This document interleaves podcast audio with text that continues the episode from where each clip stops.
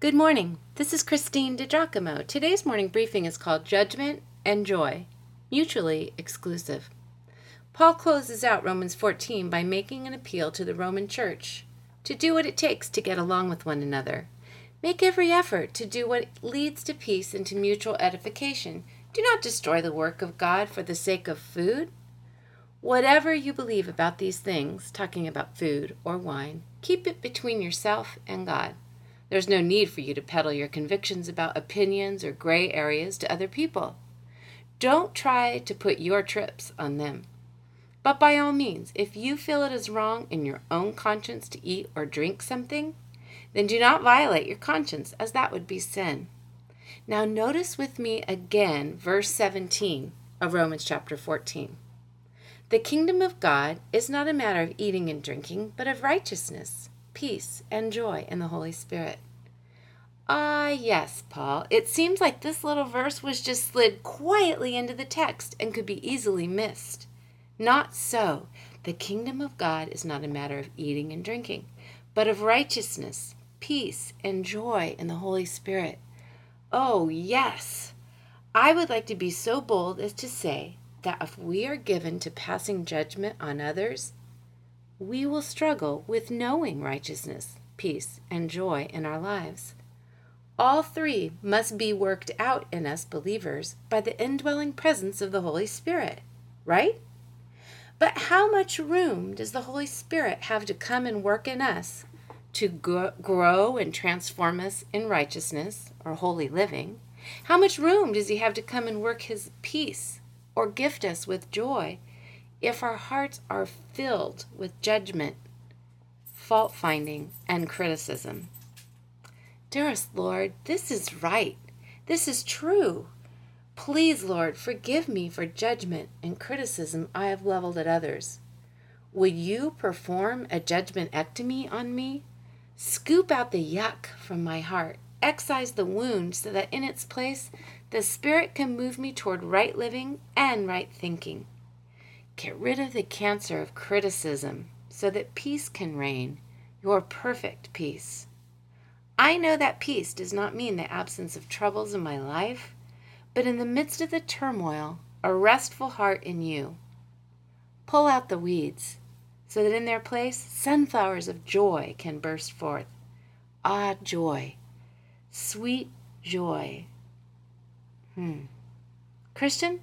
Let's you and me go on a crusade to bring back joy. Joy is linked with the heart of God. Yeah, it comes from the heart of God, because at the heart of God are all things good. For some, that is hard to swallow because maybe the religious or judgmental Christians have painted God as austere, far off, possibly vindictive, or as a cosmic killjoy, when He is none of those. When I was 12 years old, I played the organ at the evening service of a neighborhood church. One of my favorite hymns had the chorus, "It is joy unspeakable and full of glory, and the half has never yet been told." The melody was pretty, and the words sung of a joy that is unequaled and can't really even be described. That kind of joy comes only from knowing the Lord. Part of the joy of the Lord is how He feels about you, His beloved creature. The Father is ravished by you. You make Him smile. You make Him laugh. You make Him leap for joy. You make His heart beat faster. The Bible even says you make Him sing for joy. Whether or not you understand that does not stop God from feeling about you as He does. He loves your smile. The blemishes, wrinkles, and extra pound you have may bother you, but He looks right past them. He loves you just as you are. He loves you when you are awake, vibrant, and full of life, and He loves you when you're down, tired, and feeling lethargic. The truth is, God really likes you. In fact, He enjoys you. Thanks to the gracious act of His Son, He also sees you perfectly redeemed when you put your trust in Him. The great philosopher Blaise Pascal made this observation. There once was in man a true happiness of which now remained to him only the mark and empty trace, which he in vain tries to fill from all his surroundings, seeking from things absent the help he does not obtain in things present.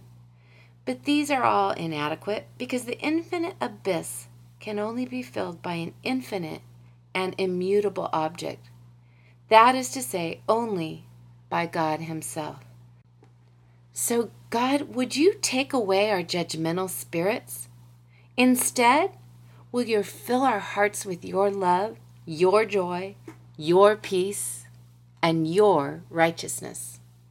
If you'd like to read this, you can go to Pastor Woman, click on Real Life Bible Teaching, Morning Briefings, and again the title is Judgment and Joy, Mutually Exclusive.